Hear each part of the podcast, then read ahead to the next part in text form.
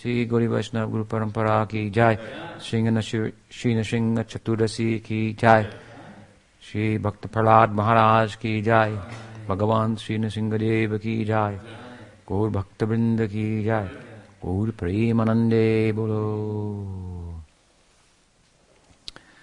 So we're gathered on the auspicious occasion of the appearance of Sri Bhagavan Narasimha, Sri Narasimha Bhagavan ki Jai. And this is uh, a very well-known Leela of Bhagavan that has just layers and layers of uh, meaning and significance in, in a general sense and in, in a very deep and esoteric sense as well. it um, is recorded the described in the Vishnu Purana and perhaps other Puranas as well. and of course, it's it's explained in the uh, Bhagavad Purana, Srimad Bhagavatam, Srimad Bhagavatam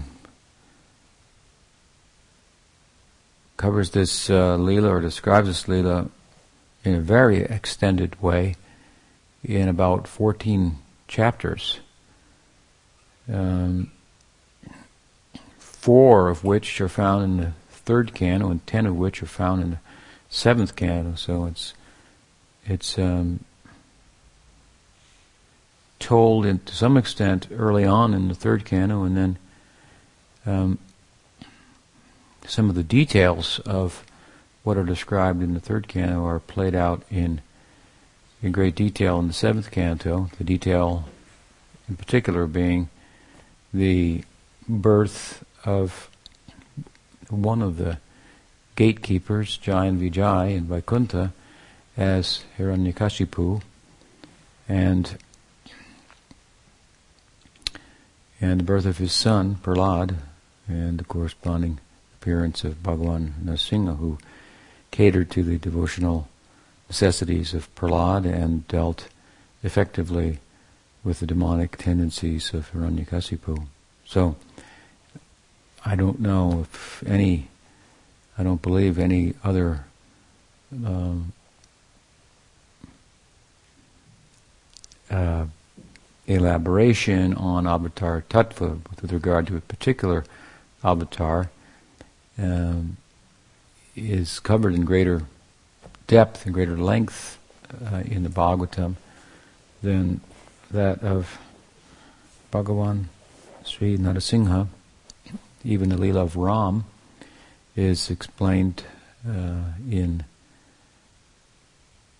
Bhagavatam, the ninth canto, but it, it doesn't cover this many chapters, so it's a very uh, important, very instructive Leela.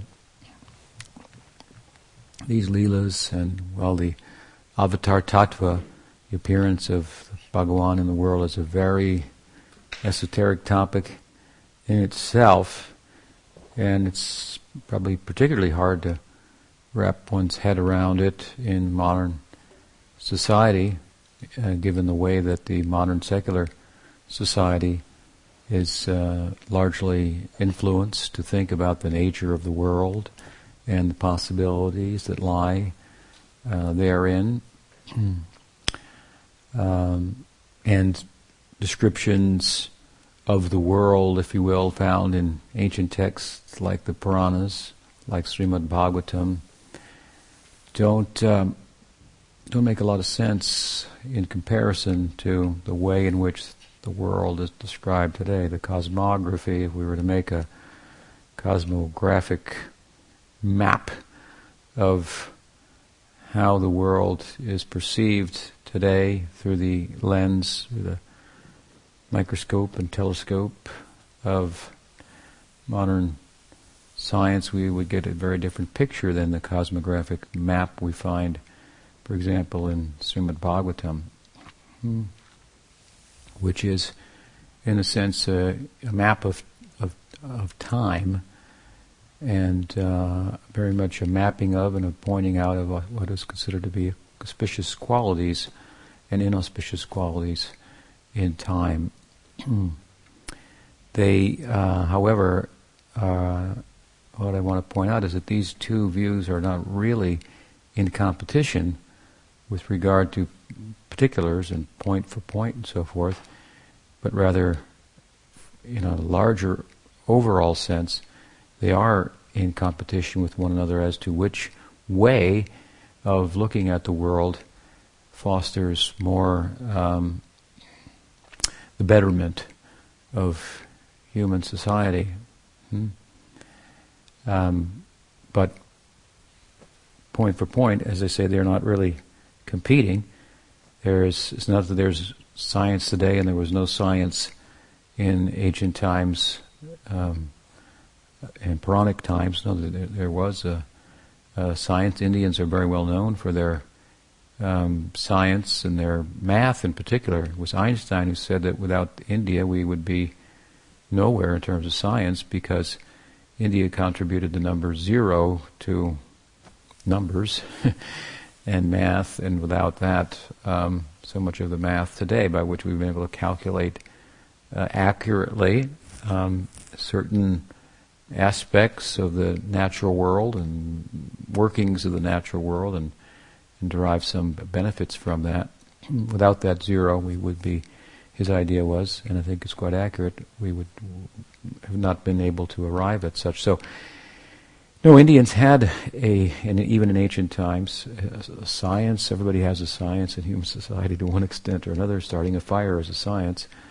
Um, um, but they had a very sophisticated um, way of uh, engaging in mathematical calculations to to arrive at uh, kind of a understanding of time, and time, of course, was an aspect or a manifestation of Bhagawan. So they posited a certain outlook of the world, a time map, if you will, Vedic cosmography, which was a kind, supposed to be a type of a meditation on the world in such a way that it would foster um, a certain uh, result, a kind of result like a prahlad, to become a very gentle uh, and wise person, for example, and to integrate, if you will, the the self, which they consider to be non-material, with with Bhagawan, uh, ideally through a loving relationship. They, they, they, they cast, if you will, moments, auspicious moments for the openings, if you will, that uh, one could enter through in meditation and experience uh, the world of Bhagawan and his Leela and different aspects of himself. I've, I've likened at different times in our discussions the avatars as different emotional moments in the life of the Absolute. So they calculated, so to speak, these moments as openings in, in time to go through, if you will, and, and, and in a sense, those openings were times when Bhagawan came through, or there was a, a passage, at least, that by, through meditation, of course, then one could enter into a world. These worlds and the stories that are just in, in, in, the Puranic stories and so forth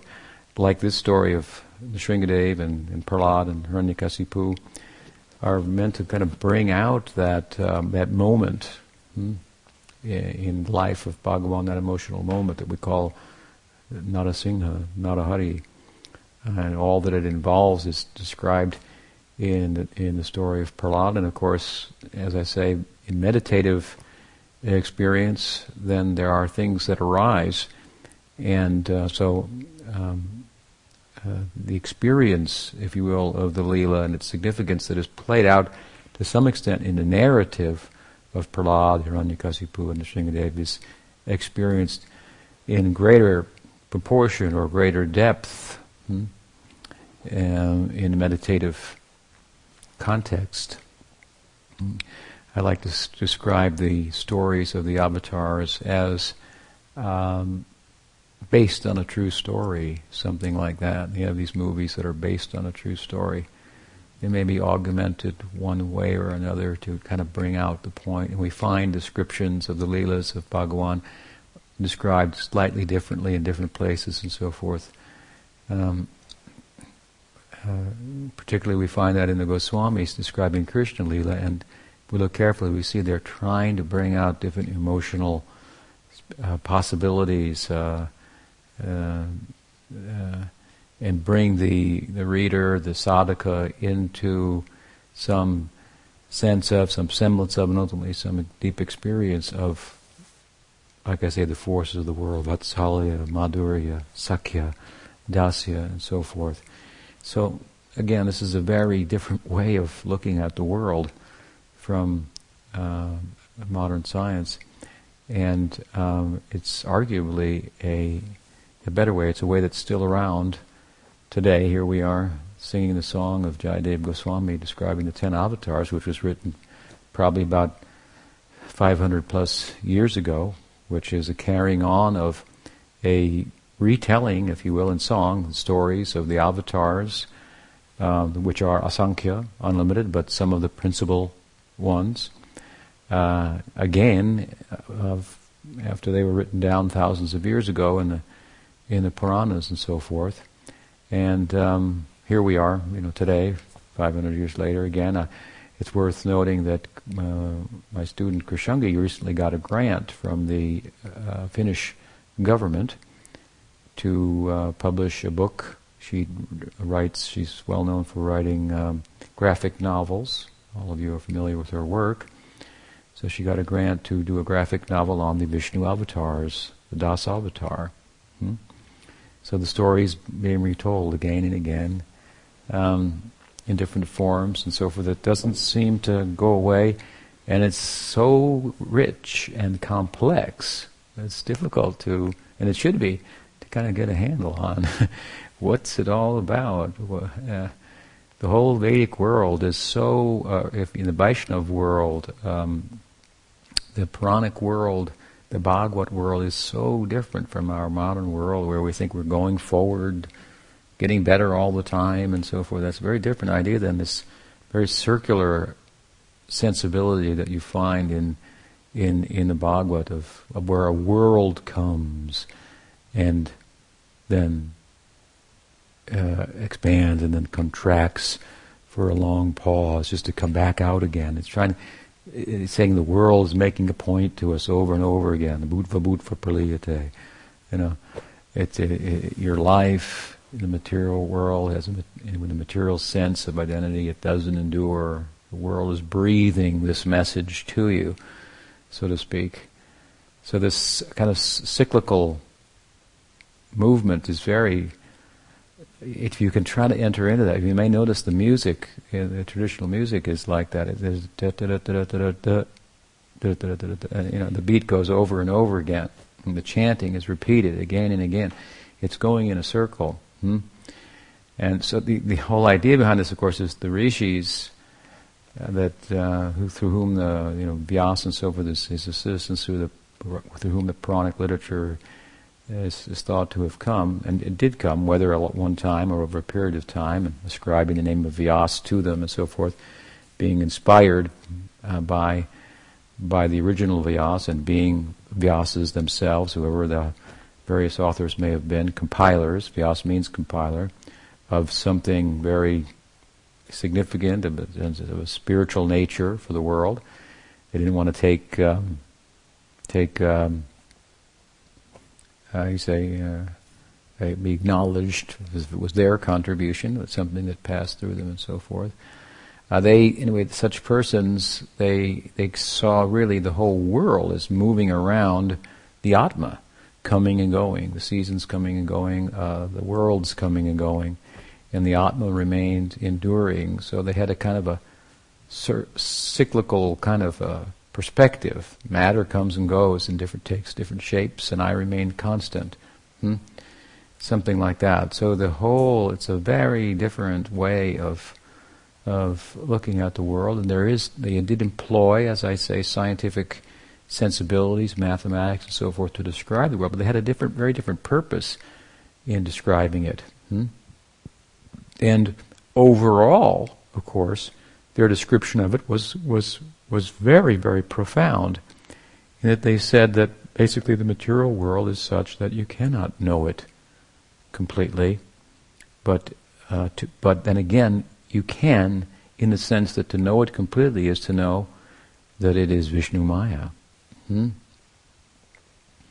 It is a magic show of of, of, of, of, the Godhead, of comings and goings that you can never really entirely get a handle on. The word Maya also means, as I've said on other occasions, to measure. So to try to bring it within the grip, to measure it, conquer it, and so forth. Uh, and we're finding, as I was discussing the other night, in modern science, that's exactly what modern science has also come to conclude. You cannot understand material nature in its virgin state. It's not possible. You can't get to it.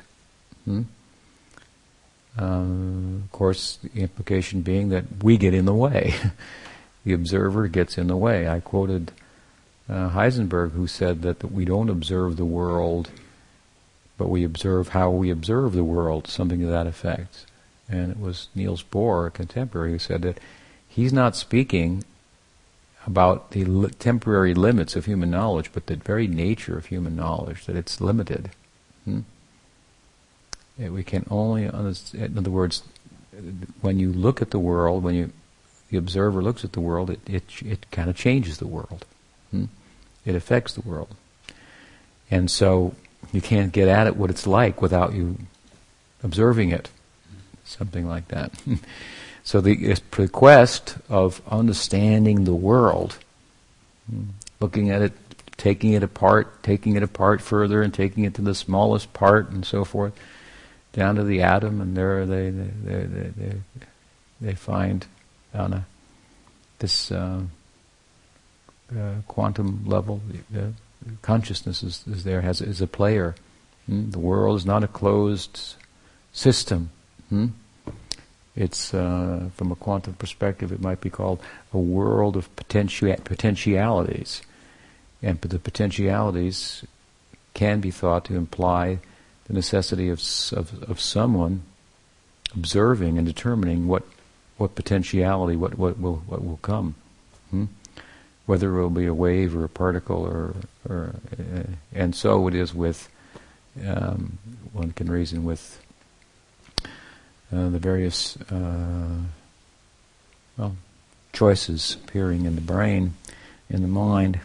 At any rate, it's a long discussion there, but I'm not doing justice to it. But my point overall is that the Vedic, if you will, or the Puranic, the Bhagavad, let's say, conclusion as to the nature of the world is one that has been arrived at by modern science as well. You cannot know it however, how, however well you know it, it, it seems to elude you.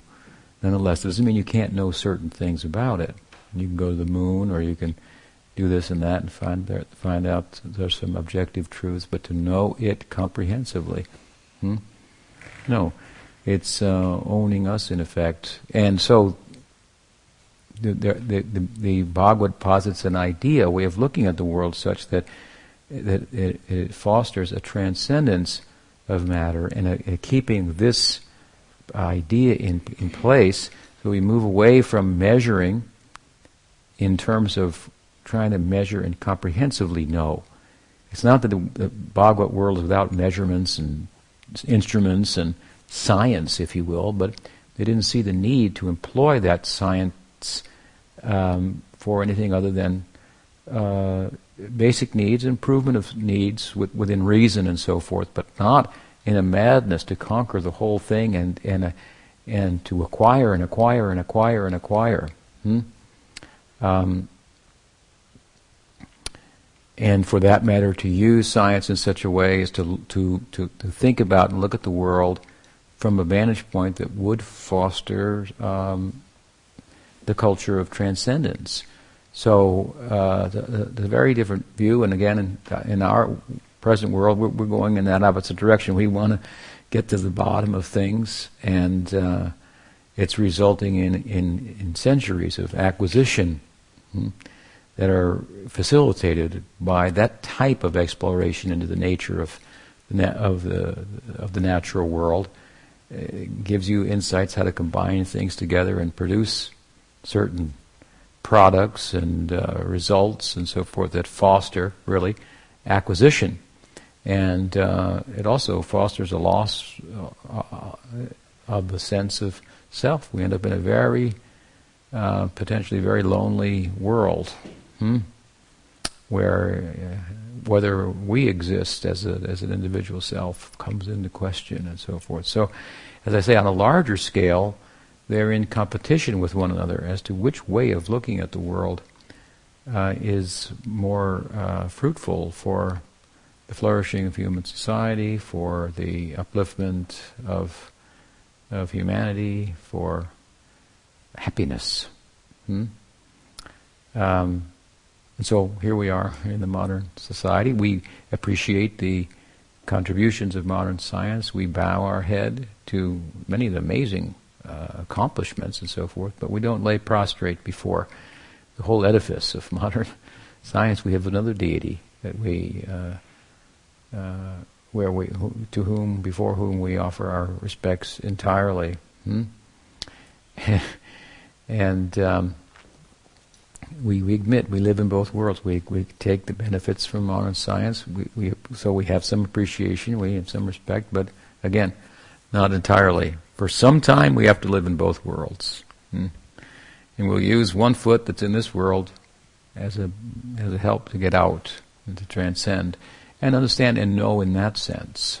Hmm? Know that it cannot be known. That's knowing entirely. I like to think of our Gaudiya Vaishnavas as some kind of theistic agnosticism. So there's a healthy unknowing in, in our theism that we're comfortable with, a, a healthy sense of uncertainty that there just like love is full of uncertainties, even while you're sure you would not like to, um, uh, that, that you're sure that you want it. Hmm? So, long introduction, but uh, we are discussing the avatars, and I say they're difficult to, to understand entirely. This is a this the story of uh, the, the Nrsinga Bhagavan, the moment, the tithi, the auspicious time that the, uh, the, the this emotional moment in the life of the Absolute is to be celebrated and so forth, of course, corresponds with the bhakti of Prahlad, the necessity of Prahlad as he's depicted in the Bhagavatam. um, with regard to time, it's very much a story of time. It begins with time and uh, and uh, using uh, abusing time. It begins with using uh, uh, kind of going against doing something inauspicious in an auspicious time. This was how it begins in the third canto. Aditi, the mother of the gods and so forth, as she's described, had a union at an inauspicious time that was meant for really something else, and the result was an inauspicious birth. Um, and uh, so, as I say, it's a very multi layered story with uh, at the at the end, all the way at the end, the playing out of uh, Nrsingadev is, is obviously very much about uh, uh, time. Also, Hiranyakasipu wanted to. Uh, well, his time came, so to speak, even though he tried to conquer time and and avoid the time of of death, so to speak. He could not escape the long um, arm of, of, of Bhagawan. Narasimhadev. Hmm? Um, but at any rate, as I say, Aditi perf- uh, did the wrong thing at the right, well, did the wrong thing at the wrong time, and had inauspicious result. At the same time, it was inauspicious in the material world. It has its genesis in the spiritual world, as the Canto Bhagavatam goes on to say in, uh, in the following chapters after the story of Aditi. We shift from the material world to the other world, hmm, to the Vaikuntha world, and the story of Jai and Vijay, how the Kumaras came there and uh, wanted to enter and weren't allowed to. Vijay blocked them at the seventh gate of Vaikuntha, and they were cursed by the sages. And um, this brings up a, a, a, po- a point that is been discussed in recent uh, Gaudiya Vaishnava history at some length with, uh, unfortunately, a lot of misunderstanding. That's the the idea of the, the origin of our material conditioning. This story relates to that. Hmm? Um, in that when the story is told again, the story of the fall of and Vijay that appears to be as a result of the curse of the sages, it's told again in the seventh canto. Yudhishthira Maharaj is speaking with Nard, he's learning from Nard about the impartiality of Bhagwan. And uh, this uh, story comes up, and Yudhishthira asks, How is it possible that uh, anybody could fall from Vaikuntha? He says, I cannot believe that that's possible. Why I can't believe is because they have bodies constituted of the Swarup Shakti. Because they have forms constituted of the Swarup Shakti, there's no way that they could be overwhelmed by the Maya Shakti. He says, how could even even a curse of sages, or to speak of any other lower cause or force, could not have an effect on them because of the nature of the Swarup Shakti. We talked about this a little bit the other day, but to go over it briefly, it's it's it's it's important. Understand the Swarup Shakti is what bhakti is constituted of. So bhakti is an ontological tattva. Hmm? And this bhakti is the Shakti of Bhagavan. Largely, it's the Ananda Shakti. Hmm? When the Swarup, Ananda, the Ananda in the Swarup, in the form of Bhagavan himself, manifests externally in the eternal moment that the one becomes two as Radha Krishna. Hmm? You can say bhakti is manifest. It's not happening at a particular point in time, but bhakti is manifest. So, with the manifestation of bhakti, then Krishna can become an object of love. Without the bhakta, how can he be the object of love? Of whom? It's another way in which the one becomes many, as it's stated in the Upanishads, the primal way, which the one becomes many. Often that refers to Mahavishnu becoming many, but it refers to Krishna also becoming another. Hmm? One becoming two. And so what happens is the Swarup, the Ananda the, of the Swarup of Bhagavan manifests as Swarup Shakti Ananda. Hmm? And this Swarup Shakti Ananda, embodied as Radha, is really what bhakti is all about. Hmm? And we find that this Swarup Shakti, the Ananda, the Hladini, in the Swarup Shakti, it has the power to overwhelm Bhagwan. Now that's an extraordinary power.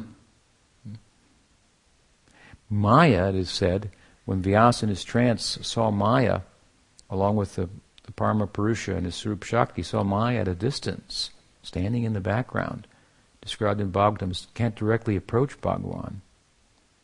Well, the Swarup Shakti is right there, in, you know, in his face, and so to speak, and, and overwhelms him. Hmm? So, given that this extraordinary power of the Swarup Shakti, which is m- moving the whole Leela, this is the force, if you will, it's moving the whole Leela. Hmm? and it's moving, you know, in different dasyam, as I said, sakyam, vatsalyam, madhuryam. These are the forces of the Swarup Shakti, moving Bhagawan, causing the Leela world to go round. It has some repercussions in this world. That's why I say these are the primary forces from the vantage point of the Goswamis. Hmm? Anyway, that Shakti that has that power to make Bhagwan dance, if you will, uh, Maya Shakti has absolutely no power over that. It's like compared to the darkness that has no standing in the presence of light. Hmm?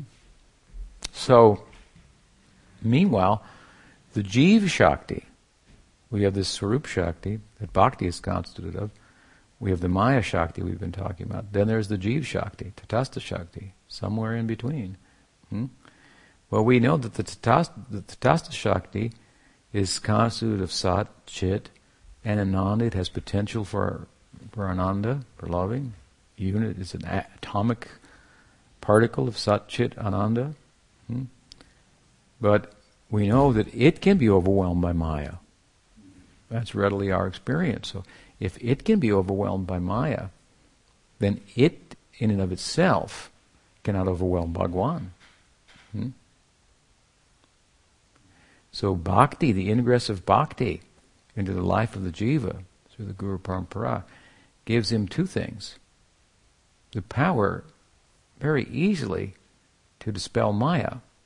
Hmm? In the context of the power to overwhelm Bhagwan.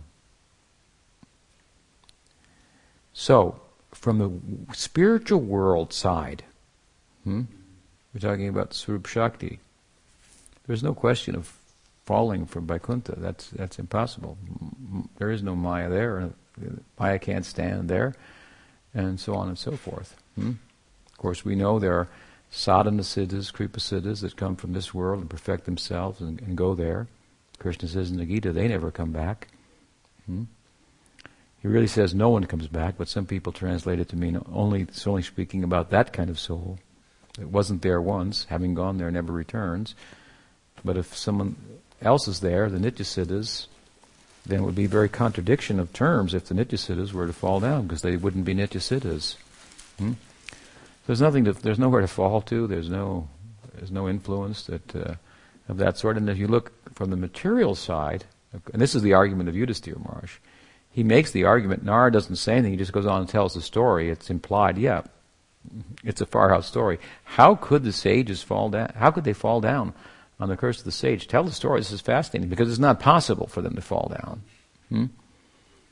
And so he tells the story. Of course, the commentators earlier on in the third canto have already explained, our theologians, that uh, that Bhagwan had the desire for virarasa, and so this whole thing happened. It means you see the point, one of the points, that Bhagwan wants to taste Virarasa.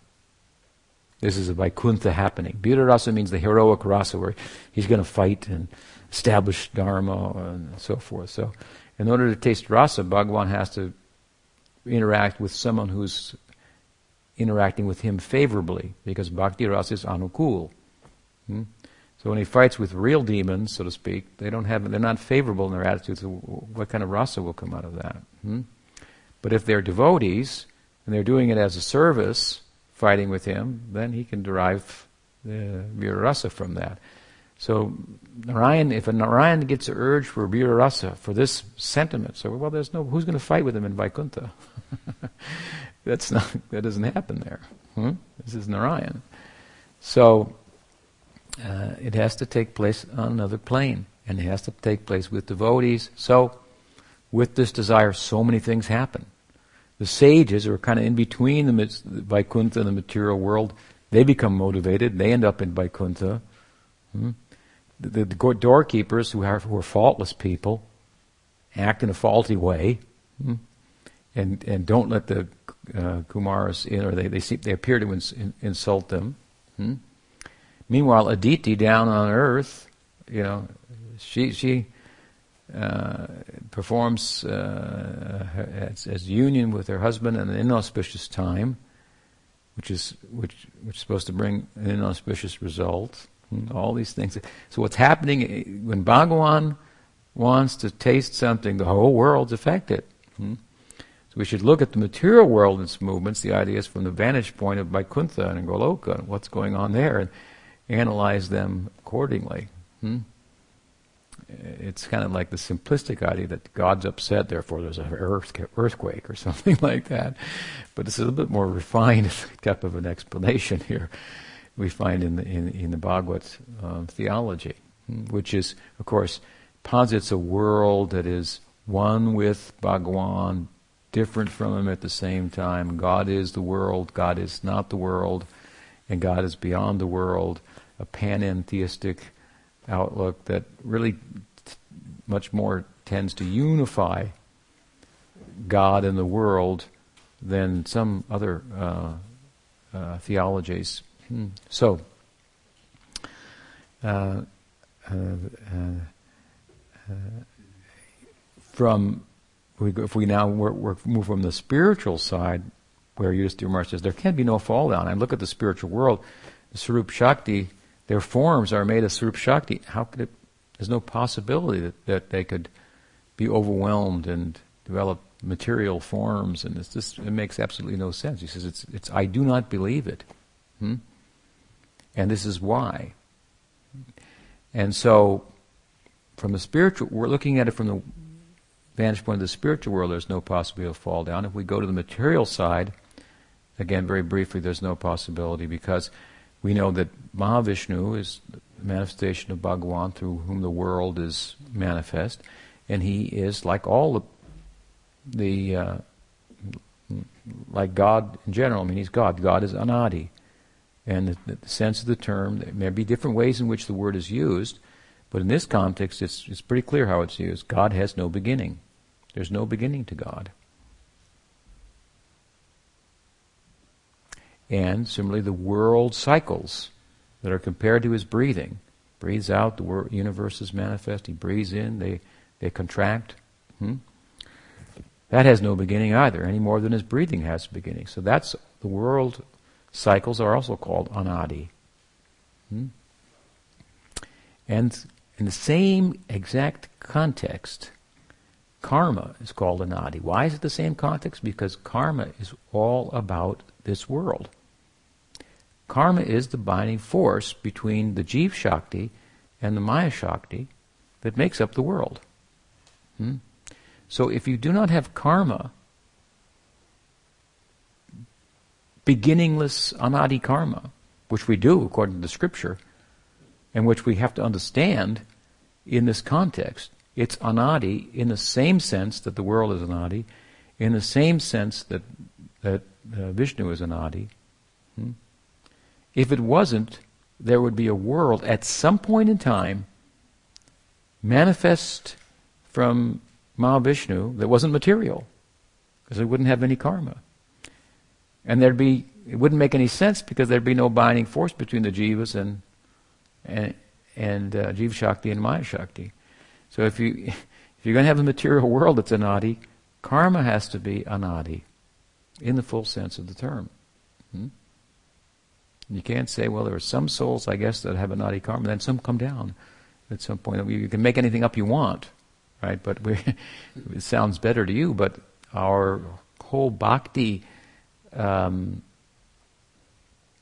path is based on shraddha, which means faith in that there are things that I can't understand. I'll take it from the scripture. Hmm? Anadi itself you can't understand. Something has no beginning. Hmm? So the world is anadi, Bhagawan is anadi, Mahavishnu is anadi, the world is anadi, karma must be anadi, it can't be otherwise. Hmm? You cannot have a world, material world, without karma. And the material world is anadi. Hmm? It's the breathing of Vishnu, who is anadi. So, whether which side you look at it from, there's no possibility. And this, it, comes up, as I say, in the stories. One of the fascinating, you know, tangents, philosophical tangents that this Leela takes us in. So 10, 14 chapters, as I say, it, it covers a lot of ground, a lot of philosophical points. um, but at any rate, the, because Vishnu wanted to taste Virarasa, then he had to do so through his devotees. Jai Vijay were selected. All these other events follow that. Hmm? And so the curse is honored, and the, the gatekeepers fall, and they take three successive births as demons, and then they're uh, liberated with the descent of Krishna, the, the full Swayam Bhagwan in his Leela and uh, they return, of course, to, to, to Vaikuntha. But the first of those births is the birth of the two brothers, Hiranyaksha and Hiranyakasipu. Hmm? So uh, we're concerned tonight with this one character, Hiranyakasipu, which who very much personifies the materialistic mentality that I was referring to earlier, hmm? where uh, scientific insights, math, and so forth, and which which is a descriptive language, but lends itself, as I've many times said, to controlling things, is employed to try to conquer the world, uh, if you will, and become uh, deathless at the uh, denial of the existence of God. I mean, this is very much, a, in, a simple way, what the um, methodological naturalist, the physicalist, the functionalist, you know, the, there's any number of um, types of um, philosophical thinking out there. Informed to some extent by observable evidence that there's no consciousness, then there's no God. There's no that consciousness is not uh, is physical if uh, if it exists, uh, which is silly uh, if it exists, but um, eh, eh, there's nothing supernatural. There's only eh, there's no God. There's no soul. Let's put it like that. Hmm?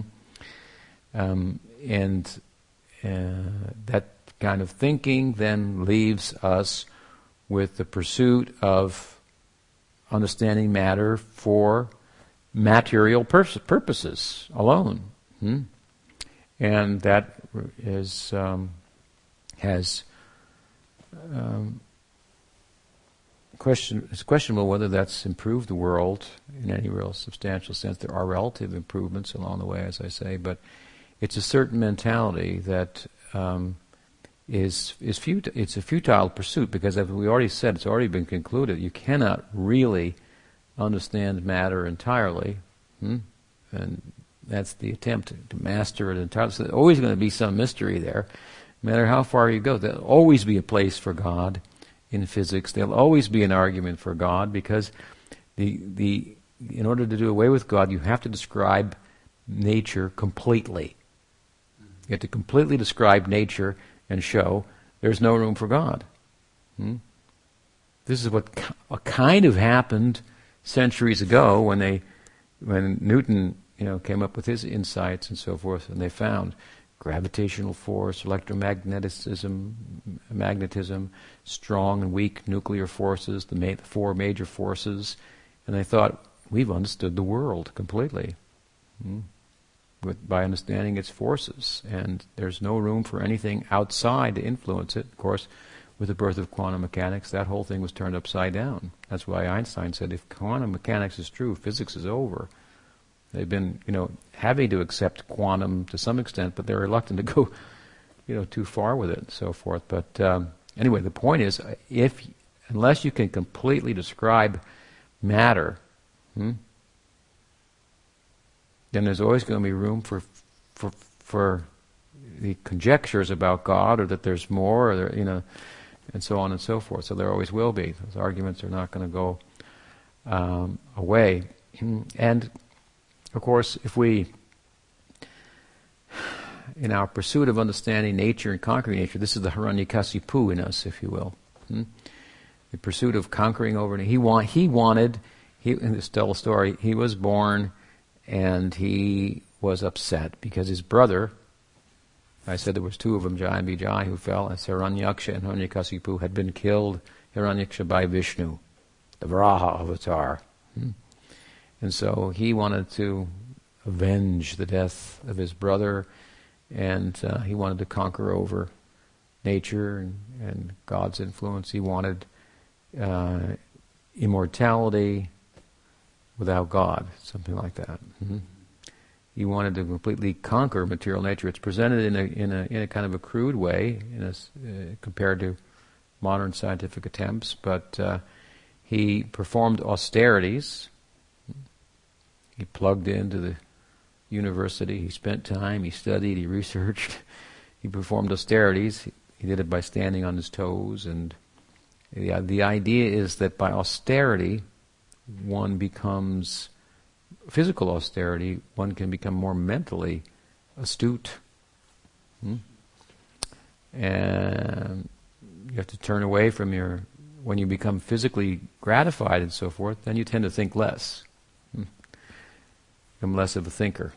Hmm? So, at any rate, he performed austerity, and so he got mental powers and so forth, and then he negotiated with he, he put the whole, by his mental powers, he put the whole universal order in jeopardy, it's described. And so the Brahma, Brahma appeared with his foreheads and appeased him.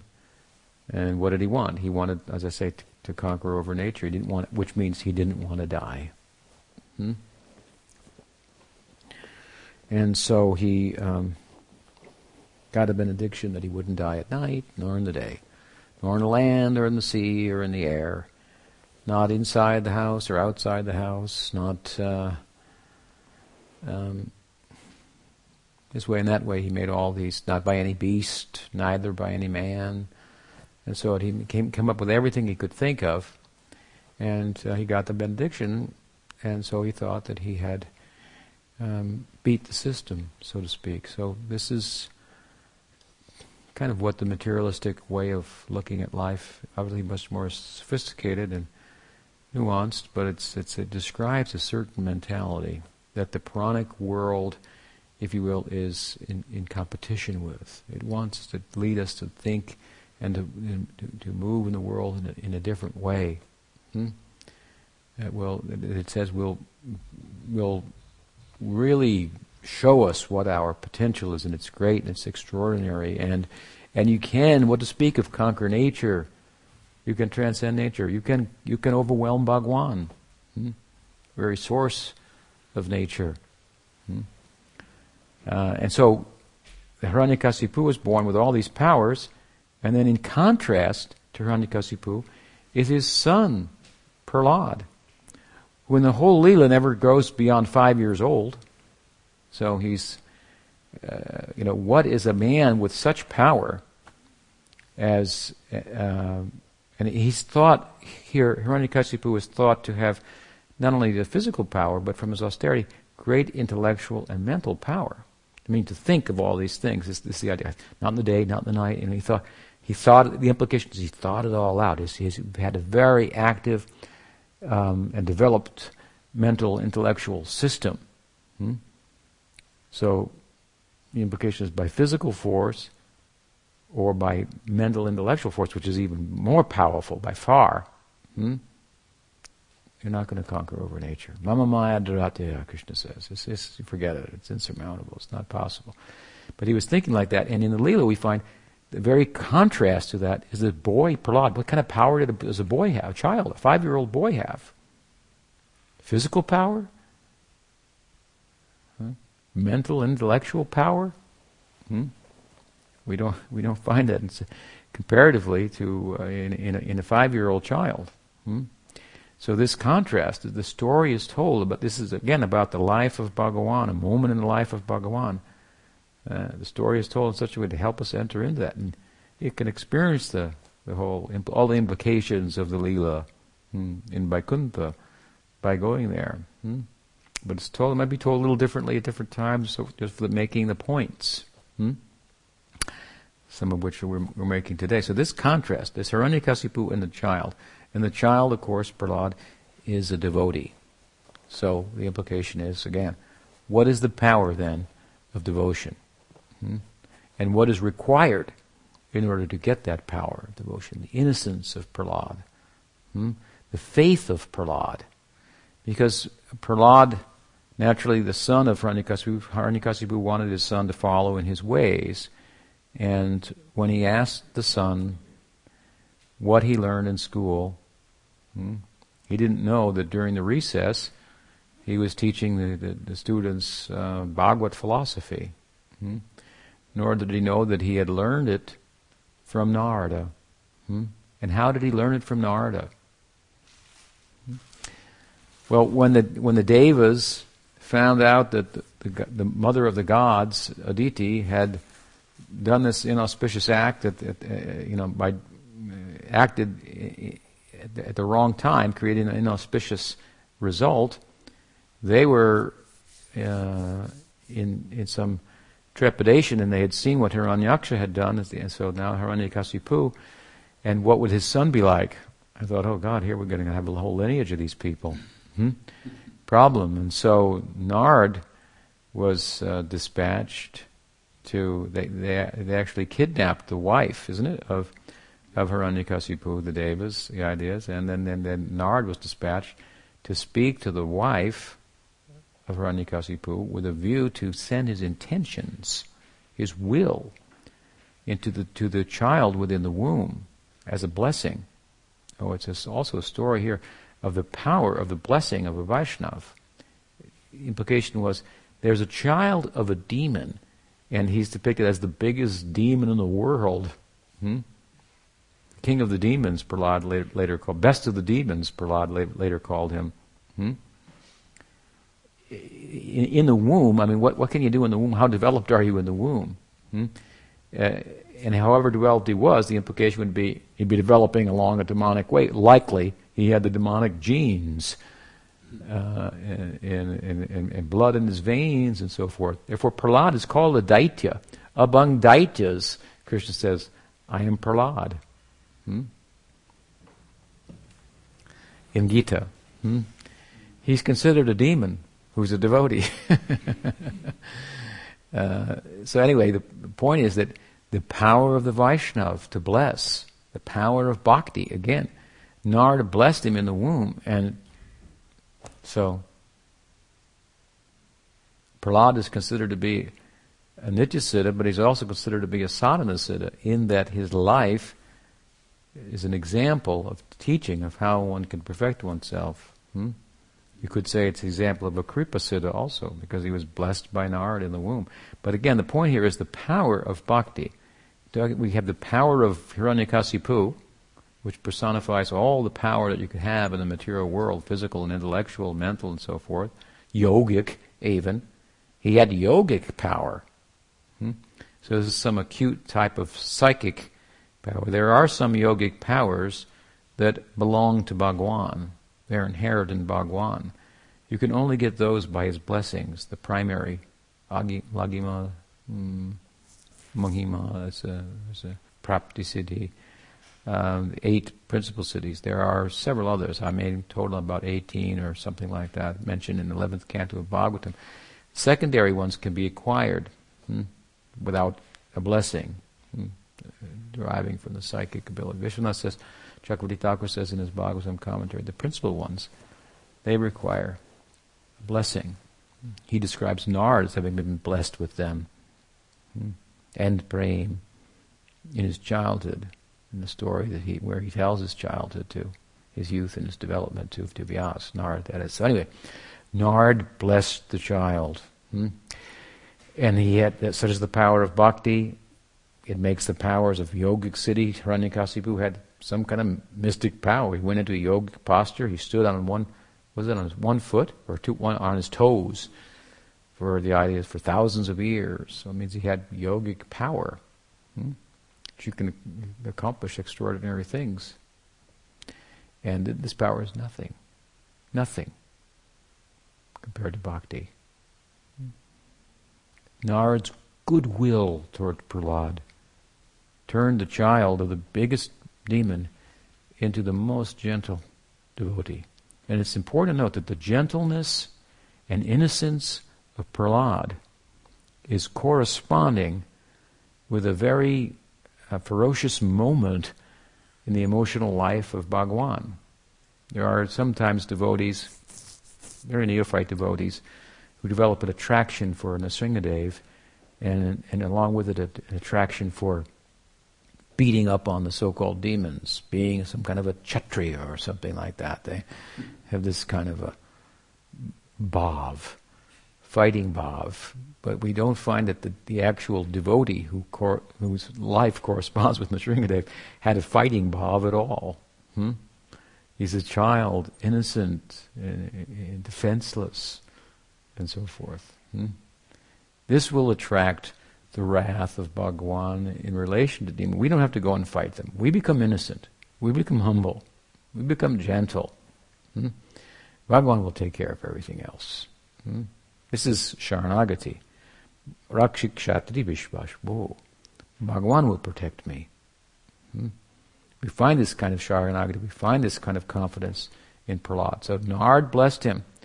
Hiranyakasipu didn't know about it when the, when the mother was again um, um, freed from the kidnapping of the, the Devas and Prahlad was born and so forth, and he was sent to school. And at a certain point, father thought, well, see how my son's doing. He didn't know, again, that this blessing had gone on, and as a result of it, Prahlad during the recess was teaching the students about bhakti.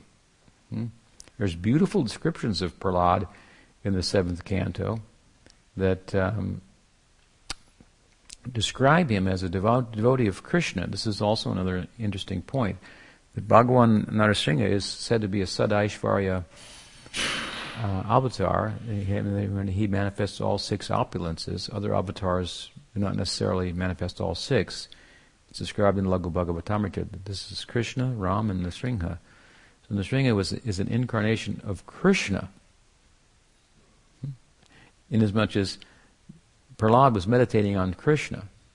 It said that his, describing him his youth, it said that he was, uh, that he was um, influenced by devotion to Krishna as if by a astrological influence that just uh, as a result of a previous life you have a sanskara that's very forceful and you can't you can't change it. It's ruling your life. So he was ruled by the krishna bhakti sanskar like described like like a planet like the dhruva planet is fixed. So the influence of krishna in his life was was just fixed such as the power of Nard's, again, well wishing. Hmm? Is when he could never be swayed from bhakti and Krishna bhakti. In several places it's described that in, in, in, his trance he would experience the embrace of Govinda. And so the name Govinda, Krishna, is used repeatedly with regard to Prahlad, and it's quite apparent that he was, his, his Ishtadevata was Krishna, as was the Ishtadevata of Narada. Hmm? Of course. Uh, so, so Bhagavan Nrsimha is a very special avatar.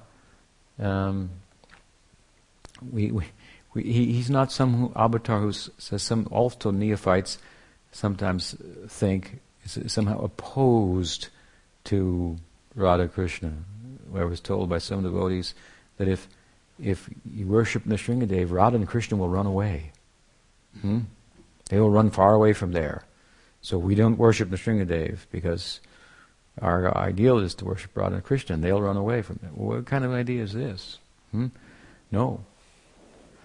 Bhagavan Nrsingadev is, is, is, is a particular manifestation of Krishna. Of course, Prahlad's ideal is not Rag Bhakti.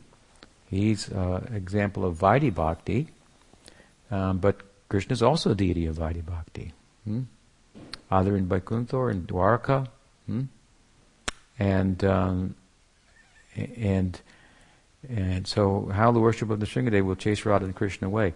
When, for that matter, Nanda and Yashoda are worshipping the Nrsingadev in their house. Hmm? This is the deity of the house of, of Nrsingadev. Srivas Thakur, whose, whose place in Mayapur, in Navadvip, corresponds, I believe, with the house of Nanda and Yashoda, where the kirtan of Mahaprabhu went on. Hmm? much as Navadvip and, and Vrindavan are the are the are the same. He's also got a deity of Nrsingadev there. Hmm? And, and Nrsingadev was the very protector of the Sankirtan we found in, in, in Gaur Leela. Hmm? And Kirtan is the most efficacious way to attract the attention of the divine couple. Indeed, the Hare Krishna mantra, which Mahaprabhu advocated, his mandated really that his devotees chant, is a mantra ultimately that speaks about the, the union of, of Radha and Krishna. He's the protector of that in some ways. He's very prominent, of course, in, in Gaur Leela. Hmm? Prabhupada introduced the chanting of the, the Nrsinga Pranati and the, and the prayers of Jayadev that we sang in relation to Bhagavan Narasingha. There's another example.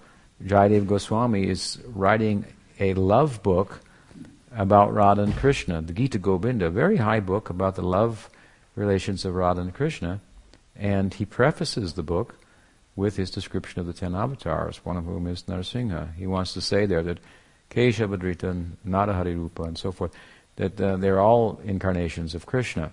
Really, it's a way of saying Krishna's tu Bhagavan Swayam, his song.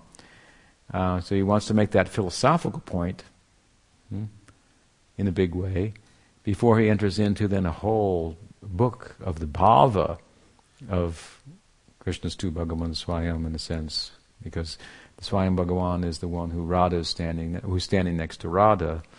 Uh, she is the bhava that, the prem, the love that corresponds with him, and so forth. Very nice idea. First, he gives the tattva in a poetic song, hmm, the Dasavatar Stotram. Then he tells this, gives the feeling hmm, of the lila, and the Shringadeva is included there, and so forth. So um, this is uh, no, there's a place for this. This is the day for it, for that matter, and it's a great story of uh, Bhagavan Sri Krishna hmm? and how he protects his devotees. We find in Gaur Lila that it was Gopal Bhatta Goswami hmm? contemplating the devotion of Prahlad and the extraordinary reciprocation that he got from Krishna. Contemplating this, he thought, if only Bhagavan would reciprocate with me and manifest as a deity so that I could take care of him as a deity. He had the shalagrams, but not a deity form that you would dress and so forth. Hmm? And based on this meditation, when he woke up in the morning, he found that, that one of his shalagrams had, had turned into the deity Radharaman. And I think he has the shalagram on the shoulder here and on the hip where he's burst out. Hmm? Uh, the Radharaman deity. So, again, by thinking about the Prahlad Leela, and the devotion of Prahlad, the, the Srila Radharaman, Radharaman manifest. And that Radharaman manifestation is said to be the, appearance, the reappearance of Chaitanya Mahaprabhu in Gopal Bhatta's life, fulfilling the promise of Mahaprabhu that you go to Vrindavan and I will come and see you there eventually. Hmm? Uh, you'll get my darshan again. This is how we got the darshan. So there's a place for the uh, regard for Narasimhadev, like, Mahaprabhu chanted those prayers that uh, the Prabhupada introduced when he was in the Puri temple hmm, there. And there's a de- deity of Nrsimha there also. Uh, so um, we have to think of Bhagavan Narasimhadev in relation to our Ishtadevata, Krishna, Radha Krishna, and so forth, Chaitanya Mahaprabhu. Hmm. In, in, these ways, we don't uh, have a material understanding and criticize any manifestation of our of our deity. Hmm? So, uh, a very important um, descent, avatar of, of Bhagawan, and um, he appeared in relation to the necessity, the devotional necessity, if you will, of Prahlad, who is setting an example of a devotee whose bhakti is is unalloyed, unmotivated, and uninterrupted. Hmm? It was ahaituki and apratihata. Apratihata means uninterrupted. And there was the point is there were great cause for interruption. Because when Nrsimhadev found out that Prahlad was actually a devotee, he asked him, What's the best thing you've learned in school? And he said, Shravanam, Kirtanam, Vishnu Smaranam, Parasevanam, Archanam, Vandanam, Dasyam, Sakyam, Atmanivedanam, Iti Pumsarpito Vishnu, Bhaktis Chennamalakshana. Hmm? This is how important Prahlad is. The Nabalakshan the ninefold principle, Swarup Siddha, Swarup Siddha limbs of bhakti were enunciated by him. I mean, he is a huge, huge devotee in the Bhagavatam and in the lives of the Gaudiya Vaishnavas. And so there's a big place, therefore, for Bhagavan Narahari as well. Hmm? Huge. I mean, Prahlad is called the best of the devotees by Bhagavan. Hmm? Better than Garuda, better than even Lakshmi in Vaikuntha, he says. He glorifies Prahlad in this way. Sanatana Goswami commenting on that in Brihad Bhagavatamrita makes the point. He, he, what he says about Prahlad, it's so nice. He says, Prahlad had, had a, had a, a uh, what is it, a, a, a is it a, a, grandson and a great grandson? Bali Maharaj and uh, Banasura. Hmm? related in the family line. And these people were, you know, by arguably good for nothings. I mean, Bali Maharaj disturbed the whole universal order hmm, in favor of the, the demons over the, the devas. Then he disobeyed his guru, Sukracharya, and what was seemingly like for higher purpose to give something to, to Bhagwan, Vamanadev, and then when Vamanadeva asked for something, he couldn't. He wasn't good for his word. Hmm? He couldn't give him three steps of land because Bhagwan took all, all all the land in two steps. Of course, is the story. So he disrupted the universal order. He disobeyed his guru, and although it might be seen that he did it for a higher purpose, he couldn't fulfill his higher purpose of giving his uh, fulfilling his promise to give Bhagwan whatever he wanted. and so he's, he's no good. in that sense. So, how is it then that he got the benediction that he did. Hmm? And Sanatana says, well, because he's related to Prahlad. So this is the power of Prahlad. This is just some relationship with him, despite how one is acting in a non-devotional way. And then Banasura, hmm? this is Shiva speaking in Brihad Bhagavatamrita. In a similar way, he did all kinds of things. He, he fought with Shiva himself, who was his father, I believe, uh, uh, and he he he he he, he fought with uh, with Vishnu. Hmm? He stole Krishna's grandson, Aniruddha. Hmm? The guy was a huge disturbance. Didn't know what to do with himself. Depicted as having a thousand arms, and um, and still he got a great blessing from from Krishna. So that's a more even more extreme story than Bali. Hmm? And so, from Shiva's perspective, he says, this is because of Prahlad. Because Prahlad. So, how dear is Prahlad to Bhagavan? So, if we could become like Prahlad, hmm? and Sanatana Goswami makes the point. Sometimes they say, well, the Nitya Siddhas, these are the real gurus. The sadhanas, we don't know about them.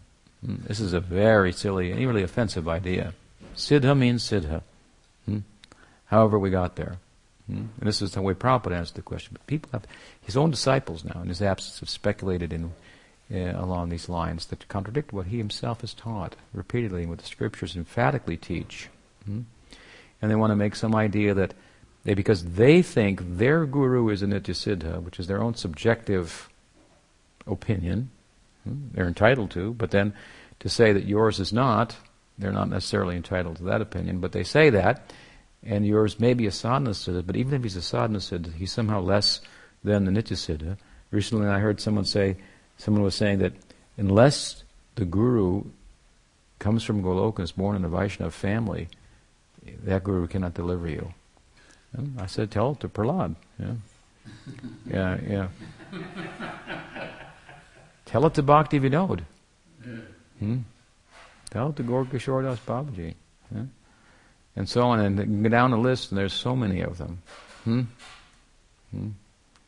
So, no, this is indeed the opposite, if anything, has been stressed by Sanatana Goswami with regard to Prahlad.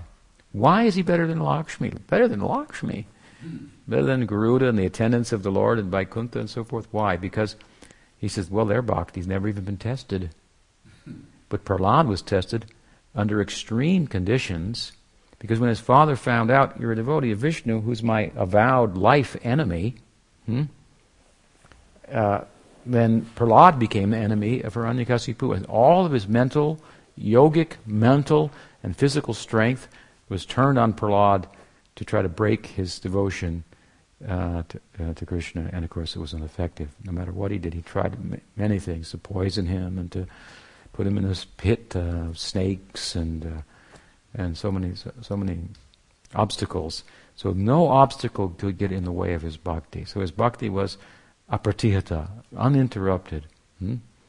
And when it was, and finally, of course, then he, he became frustrated with his son, Hiranyakasipu, and said, okay, you want to talk about Vishnu, he's everywhere, you know. Is he, okay, is he here? Is he there? Yeah, wherever I see him, he is. Bahir nasringho, hridari nasringho. He's inside my heart and he's outside. He's everywhere. I see him everywhere. Hmm? And the demon, by contrast, by his other approach to understanding the world, as we've been talking about, can't see him anywhere. So he said, Is he in this pillar, the stone pillar? He says, Yeah, I see him everywhere. And so he broke the stone pillar, that was the physical strength of Hiranyakasipu, and out comes Narasimha. Hmm? He's not a beast, nor a man, half man, half animal, hmm? half lion. He took him, it is said in South India, that he put him in the doorstep, hmm? just between the outside and the inside of the house, on threshold. Killed him there. On, not on the land or in the sea or the water, but on his lap. Not with any weapons, but with his nails, which are beautifully described. Tabakara, Tabakara kamalabare nakam advuta singham. And uh, so on and so forth. He didn't kill him at daytime or at night, but at dusk, in between the two. And he, you know, he, he showed himself to be infinitely smarter than the smartest and most powerful person in the world by material estimation, even Brahma had to had to bow to and and and, and uh, um, acquiesce to his um, request for a benediction. Hmm? So he killed him, of course, and and and then he blessed Prahlad. When he killed him, all the devas were frightened to death. They had never seen such a powerful manifestation of Bhagawan, and they were intimidated. They were intimidated because they all have some material desire. Hmm? And it was material desire and ambition and so forth uh, that is in opposition to bhakti, hmm, an impediment to bhakti, that Hiranyakasipu personified. So, know, had, had no room for that. And so whatever little bit was in their heart made them afraid to step forward and offer prayers to Bhagawan as they should. They're having darshan of Bhagawan and he's saving the situation. Still they were afraid.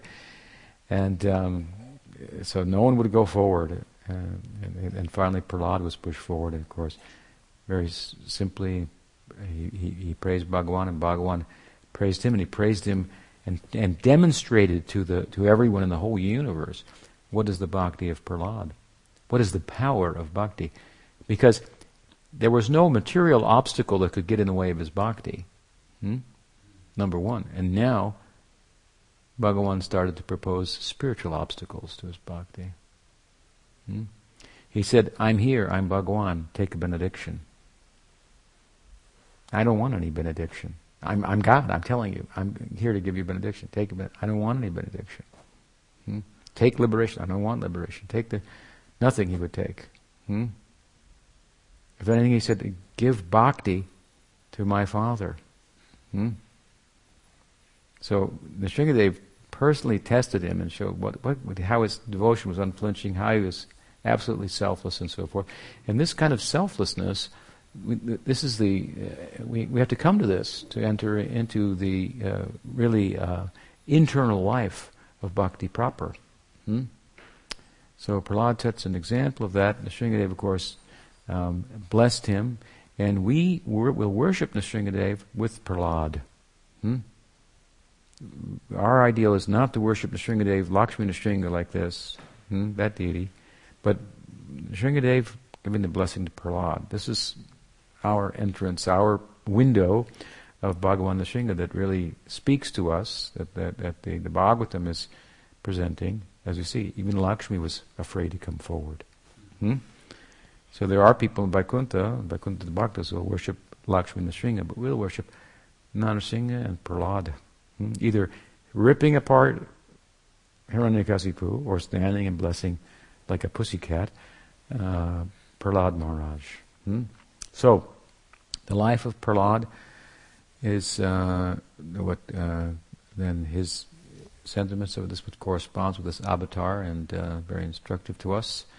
As I say, there's we've made a number of points. There's many, many more to be made, but I think we've covered the story in general and made a few points. So, with that, we'll stop. See Bhagavan Narasimhadev ki jai. Siman Bhakti Prahlad Maharaj ki jai. Gaut Premanande Bolo. What's the time now? Okay. Any questions? We'll take those questions while we take prasad. And then we take well, today we have a little special, different um, adjustment of schedule uh, so that the board devotees in Madhavan could also hear. So we'll take prasad now, our usual time, and then there'll be artik at six thirty. Six thirty. See Nrsinga Chaturdasi ki jai. Quote Premanandi Bolo.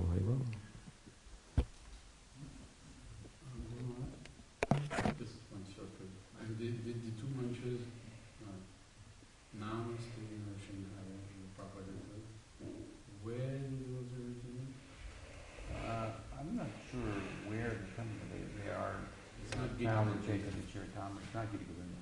They're found in Chaitanya Charitamrita, Chaitanya Mahaprabhu's chanted them. Problem? Time for shot, right? The offering will be done. Okay, we have a couple minutes. then. We have a few minutes. Oh, okay, so, so we have a few minutes. So it was asked about the, the prayers that Namaste, Narasimhaya. It's somewhere, I'm not sure where it's found, maybe in a Padma Purana or something, but Chaitanya Mahaprabhu chanted them hmm, in Jagannath Puri, and that's uh, described in uh, Chaitanya Charitamrita. So Prabhupada invoked those prayers. He invoked them in the early days of his mission in ISKCON to give protection to the Sankirtan. Hmm?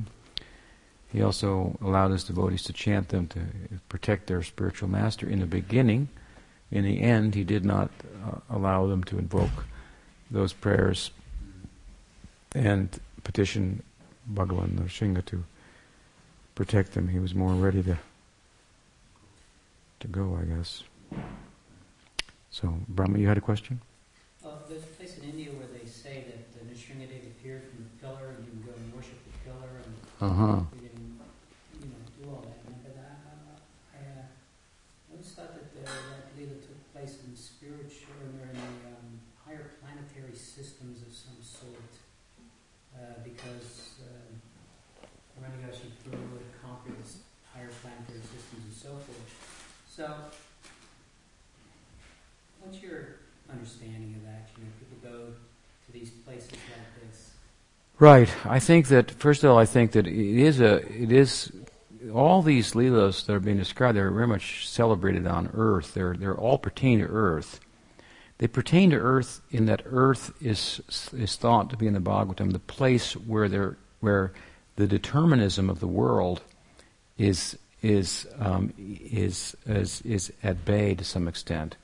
So there's free will, there's agency in Bharat hmm, which is another name for, for, the, for the world, so to speak. In, in the lower planets and animal kingdom, the free will determinism is, is, is it takes hold, and also in, in, the, in the life of the devas and so forth. Hmm? Whereas in, in, in on earth, then this, this, there's some agency on the part of the jivas. They're doers, hmm, in some limited way.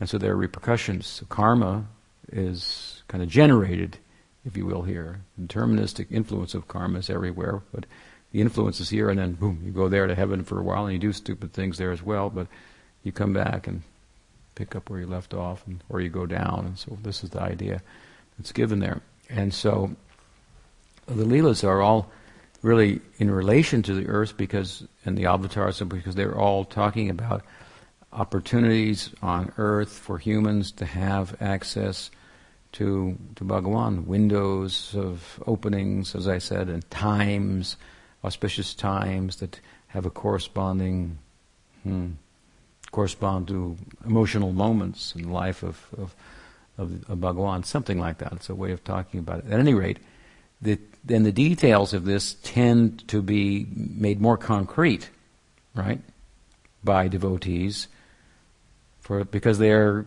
concretely oriented.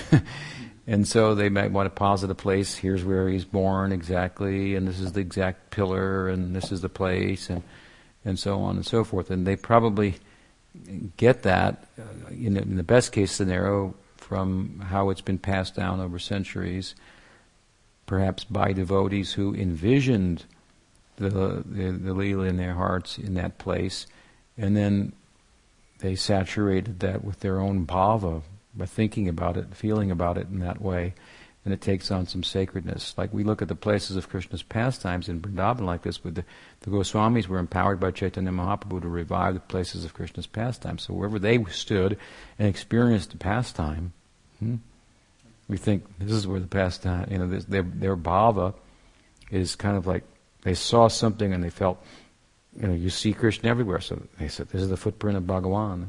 And that place is taken and there's the footprint. Kind of like, maybe it's the footprint, you know. Something like, we might look at it like that, but from their point of view. And so this has spiritual power. I mean, because again, we have to remember this is a, a Chintya Bheda Bheda philosophy. So the, the love of the devotee and Bhagawan are one and the same. So wherever there's real bhakti, hmm, bhava, and so forth, and that's transposed onto something, it's it, it's externally manifested. On, this is this has become a a, a, a, stimulant for my bhava, and of course, by some object of the world that takes on a spiritual kind of a power, if you will. Hmm? Um, so that's the way I would look at those things. Um, um, You know, I'm not. I've never been to that place, and of course, you know, from a material point of view, it's hard. How can this pillar still here? It's millions of years ago, and uh, and uh, there's all that.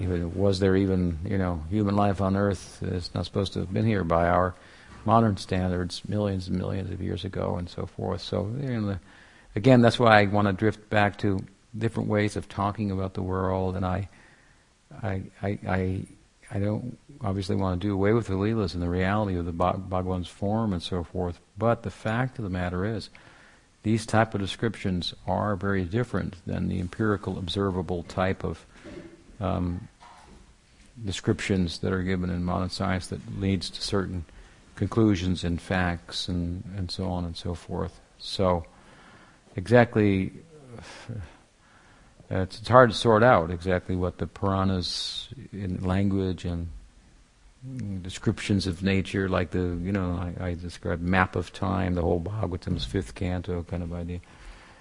But um, and, and, even even we're not encouraged to go into that in detail in the from the commentators of the Bhagavatam itself, from the Gaudiya Sampradaya. Hmm? But anyway, so that's how I would would, would, would think about that. I you know I, I wouldn't think of it as a literal fact necessarily, but I would think of it as a spiritual fact. And that there are such things. What else? Yeah. Uh, you were talking about uh, how um, uh, in, in, a lecture about how uh, we didn't fall. There's no falling down from Vaikuntha. You know. But uh, throughout the uh, my time in ISKCON, I always thought that we fell down from Vaikuntha. Yeah. And it seemed to make the most sense to me. Alright? so since there's no falling down from Vaikuntha, that doesn't put any, there's no reason for it. Yeah. There's no reason for being here anymore. Like all of a sudden, mm-hmm. here we are, we're stuck here, we didn't do anything to get here. That's why sometimes Prabhupada said you fell from Vaikuntha. Because thinking like that for a neophyte can foster some enmity towards God that, hey, man, I didn't do anything. and Krishna is no longer this lovable God that I thought he was, and that's not fair. Therefore, I have to think he has to be lovable in every way. So, you know, it, it couldn't have been his fault. It could have been, but you know, the thing is that what we're really taught is is to accept what the scriptures say, and of course, it's a particular vantage point, so forth. There's no reason for anything. It's all the Leela of Bhagawan. The world is considered to be lokavat tu lilavat kaivalyam. He didn't manifest the world out of any necessity, hmm? but out of play. I mean, you can try to harmonize it in this way that you have Vishnu, Mahavishnu. He wants to become many. He manifests as many. But because his jurisdiction is the material world, then the many he manifests come in contact with material nature. And so it becomes a problem for them. And so then the avatars come to try to resolve the problem. Hmm? That gives some reason to it and doesn't sound as like, I mean, God just put me here and I'm suffering and there's other people that aren't here and they didn't come here first and and so forth. But the, the, these ideas, so these ideas may be hard to embrace um, for some persons, especially neophytes. And it's the same principle that ideas of origins are are difficult to digest. So when your child first asks you, "Where did I come from?" You know, you don't you say, well, a big bird dropped you off in the chimney or something like that. And you wait and think in time they'll understand more. So it's very reasonable to to think that Prabhupada kind of put off the question and talked about it in a particular way so as to take fault away from Bhagawan, which is the whole argument of theodicy, that you know that God's not the cause of evil. Hmm? Um, and, and, and, by doing that, it keeps people on the on the track going forward until they get more. I, I think that the more standing you get in bhakti, the more unplaus- implausible it becomes the idea of falling from Vaikuntha because you're getting closer to what that's about and you realize what it is. And, you know, there's no, there's no, that doesn't make any sense. The more you're on this side, hmm, the more questions of fairness arise. in your mind and so forth. Huh? And, and, you know, you are in a position, illusion, no, no, doubt, of a sense of separateness from Bhagawan. The closer you come to Vaikuntha, the more you're becoming one with Bhagawan. Hmm? And there's no fault, there's nobody to, you know, to blame or anything like that. And he's charming and everything. And, and so the more you're conditioned, the more there is a sense of separateness. And then you can make an argument like, hey, wait a minute. I don't like this. God did this to me. You see, that makes no sense from the from the point of view of the metaphysic of Gaudiya Vaishnavism. That, that, he, that whole arguing is Maya. You know, that, that's the, you're in Maya to make such an argument. you're in illusion. There, there's no you, you are. God does what He wants, and you, are one of the shaktis of God. God's doing what He wants. Who can complain? God does what He wants what you have this this is a, of course this is a very panentheistic worldview. In Christianity, you don't have that. In most schools, the vast majority, mainstream Christianity, you have this very strict bifurcation between the world and divinity, divinity between man and God. No man, you know, come before God. No man can be perfect, and it's this very this strong uh, line between them. Hmm? But we don't have that in Gaudiya Vaishnavism. Hmm? So, know, it's understandable that Prabhupada may have spoken like that for that reason. That's why I like to go to the place in Bhagavatam where the questions actually kind of arise, is that one place. And that's where Prabhupada says in his purport, no one falls from Vaikuntha. Hmm? And so, you know, you, you, I can give you the scriptural explanations like I have about from the spiritual perspective and from the material perspective, and still, you know, there's a well, yeah, it's kind of problematic. That's what you have. You have to just shraddha means. Well, it doesn't matter if it's problematic. Well, what if God's bad? You know, what are you to say? You know, he has to be good, and, and that his good has to be what my idea of good is. Hmm? I'm an illusion, so what is my idea of good? I have a certain idea of good and fair, and I'm an illusion. So why does God have to conform to that? Hmm? No, He doesn't. Come out of illusion, and you find out He's all good, and the whole thing, you know, makes sense in that it doesn't have to. God's doing, you know, love transcends reason, as we say, something like that. Hmm?